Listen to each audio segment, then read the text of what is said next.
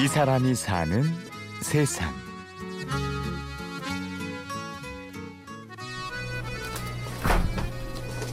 예, 저희 있는 냉장고인데요. 그 저희가 사무실이기도 하지만 이렇게 또 동호회 사람들도 많이 놀러 와요. 그래서 놀러 오면 또 다 같이 또 떡볶이 만들어 먹고 장인들이 또 연구했다가 소스 바꿔서 만들어 먹어서 맛없어 버리고 막 하거든요. 그래서 항상 저희는 이제 이런 네 어묵이랑 떡 말랑말랑 올라 나온 떡 이런 것들 항상 비치해 놓고요. 성남 이제 복정동 그 떡볶이 재료로 무장한 사무실이 있습니다. 그, 어, 첫 번째로 저희 동호회 활동은 그냥 우리나라에서 떡볶이를 알릴 수 있는 일이라면 다 해요. 가정에서 떡볶이를 만들어 먹을 수 있는 레시피를 공유하고요. 창업하는 사람들께 떡볶이 관련 정확한 창업 정보를 주고, 근데 떡볶이 운영하시는 분들한테 어떻게 하면 좀 더 발전할 수 있는 계기를 좀 만들어 드릴 수 있고요.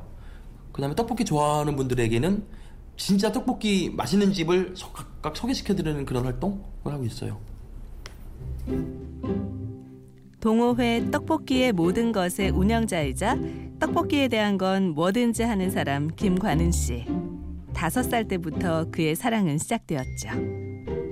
저희 집이 어머니 아버님께서 이제 그 농기계 가게를 하셨는데 그 농기계 가게 바로 옆에 이제 포장마차가 두 개 있었는데 이제 물 뜰 데가 없으니까 저희 집에 와서 이제 물을 떠가면서 이제 그걸로 떡볶이를 파셨는데 할머니가 그러면서 저는 자연스럽게 이제 친해지다 보니까 그 떡볶이 한 그릇에 100원 할 때 100원에 치다 못 먹으니까 먹고 키핑하고 뭐 그 다음날 먹고 이럴 정도로 노점이 있으면 무조건 들어가서 떡볶이 한 컵을 사 먹던 소년.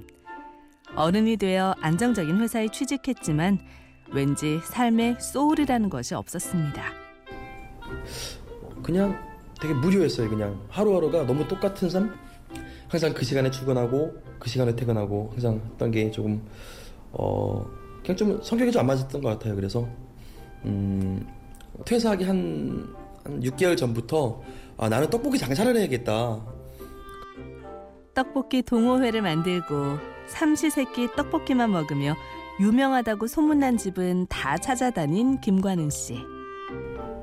재작년인가 그 이제 내시경을 했는데 의사 선생님이 위가 되게 작년보다 되게 안 좋아졌대요. 그래서 어 왜 이렇게 안 좋아졌냐 이러길래 아 실은 작년에 떡볶이를 많이 먹어서 매운 걸 많이 먹어서 그 허른 위가 고쳐지기 전에 또 매운 걸 먹으니까 또 망가진 것 같다. 떡볶이를 많이 먹었다니까 의사 선생님이 진짜 진지하게 웃으면서 장난하지 마시고 지금 똑바로 얘기해줘야 된다고. 요즘 관은 씨에게는 새로운 일이 생겼는데요. 저희가 갔다 온 현수막들 다 모아놓은 거거든요. 음, 예를 들어서, 뭘 보여드릴까? 이승기 씨다. 이승기 씨 영화 갔을 때, 이 뭐, 예를 들어서, 뭐, 홍대 중간에서 촬영한다? 그럴 때 가면 이제, 온갖 사람들이 다 달라붙어가지고, 이거 얼마예요? 파는 거예요? 먹어도 돼요? 이런 분들 정말 많거든요. 그러면 그런 날 가면, 거짓말을 한 2,000번은 얘기해. 파는 거 아닙니다. 영화입니다. 파는 거 아닙니다. 스태커입니다. 이렇게 해가지고, 이럴, 이럴 때는 이렇게 현수막 크게 붙여가지고 아예 이거 이, 거는 연예인 밥차다 연예인들만 먹는 거다라고 이렇게 알리, 알리는 그런 그런 내용의 팬이 연예인에게 떡볶이를 선물하면 푸드 트럭에 분식을 싣고 촬영장으로 가는 일. 작년 한 해 동안 380번을 나갔을 정도로 아주 잘 됩니다. 처음에는 전혀 의도하지 못했던 일이죠.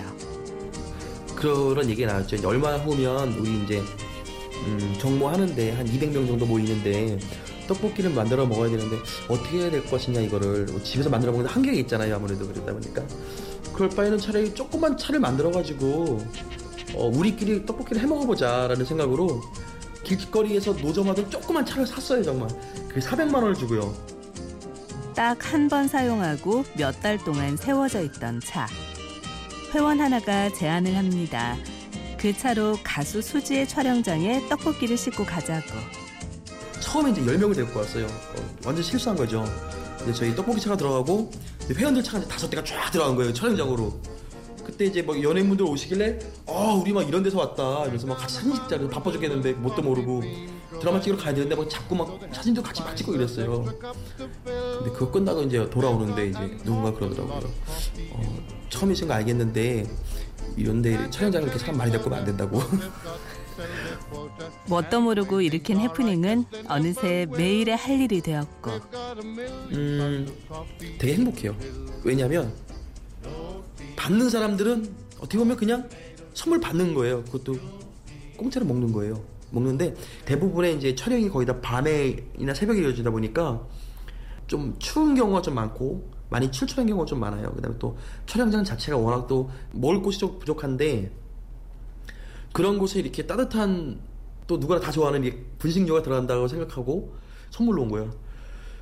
그 반응이 진짜 너무 좋거든요.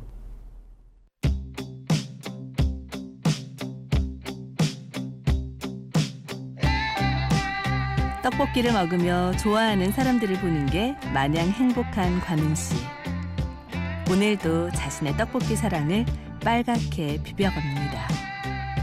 그 친구들 고향 친구들 가끔 이제 요즘 들어서 연락 오면 다들 이래요 이제 뭐 야 너 떡볶이 그렇게 좋아하더니 결국 떡볶이로 흥하는구나 막 이런 식으로 예.